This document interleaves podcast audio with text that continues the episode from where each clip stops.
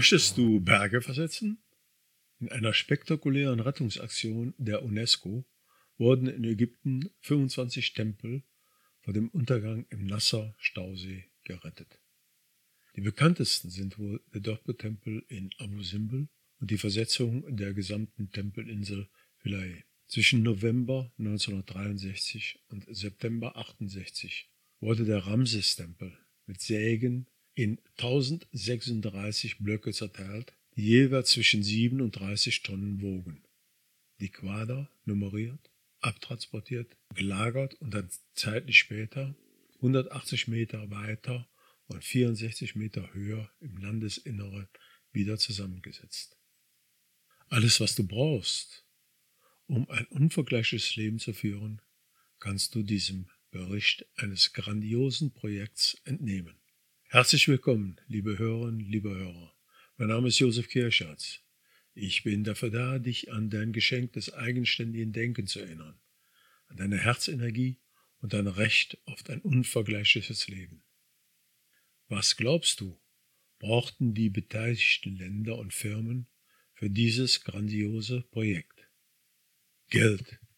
Natürlich, Spenden von über 50 Ländern mit insgesamt 60 Millionen Dollar kamen zusammen. Ein Plan. Zahlreiche Vorschläge zur Rettung des Bauwerkes wurden eingereicht. Daraus folgt eine Entscheidung. Die Verantwortlichen entschieden sich für, ein, für einen Plan aus Schweden, der die Zerlegung der Anlage, deren Wiederaufbau an einem weiter höher gelegenen Ort vorsahen das technische Know-how und Logistik. Die Firma Hochtief war mit der Leitung beauftragt. Wichtige Punkte. Alles richtig und wichtig. Aber das Wichtigste überhaupt war der Glaube, dass es möglich sei, die gewaltigen Monumente vor den Fluten zu retten. Alles andere folgte darauf hin. Auch die Spendengeber glaubten, dass dies möglich sei sonst hätte wohl keiner eine Spende geleistet. Keiner wusste zu diesem Zeitpunkt, wie genau es zu realisieren sein würde. Alle waren aber davon überzeugt, von dem Einfallsreichtum und der Ingenieurkunst. Um Berge zu versetzen, brauchen wir den entsprechenden Glauben. Ich möchte hier den religiösen Glauben in dieser Betrachtung außer Acht lassen. Ich denke vielmehr an die neurologischen Ebenen der Fähigkeiten aber auch die nächsthöhere Ebene, die der inneren Einstellungen. Dies hat Einfluss darauf, wie du bereit bist, deine erworbenen Fähigkeiten auch zu nützen. Also im Prinzip auf dein Vertrauen in deine Potenziale und Fähigkeiten. Meinst du, hast du Einfluss auf das, was du für richtig und wichtig hältst, also deine Einstellungen, oder ist sie dein unabhängiges Schicksal, dem das du geboren wurdest? Du würdest sagen, natürlich nicht. Ich habe doch mein Leben im Griff. Ich bestimme alles, was mir lieb und wert ist und woran ich glaube. Du hast vielleicht recht damit. Die wichtigste Grundlage deines Erfolgs ist der Glaube an deine Fähigkeiten. Nur mit diesem Selbstbewusstsein und dieser inneren Überzeugung wirst du erfolgreich sein. Anderenfalls bremst du dich selber aus. Hinterfrage dich und überprüfe zum Beispiel deine Überzeugung zum Reichtum. Dabei stellst du unter Umständen fest, du möchtest eines Tages reich sein, aber gleichzeitig fehlt dir die feste Überzeugung dazu. Vielleicht ist deine Überzeugung, alle reichen Menschen seien Gauner, die auf der Kosten anderer ihr Vermögen gemacht hätten. Du möchtest natürlich kein Gauner sein. Also bremst du dich selber aus. Denke einmal kurz daran, was dir in deiner Kindheit wichtig war. Vollkommen andere Dinge als heute hatten damals Bedeutung für dich. Dinge, die dir heute ganz egal sind. Manche Werte, wie Spaß haben oder Geborgenheit in der Familie, hast du aber wahrscheinlich beibehalten.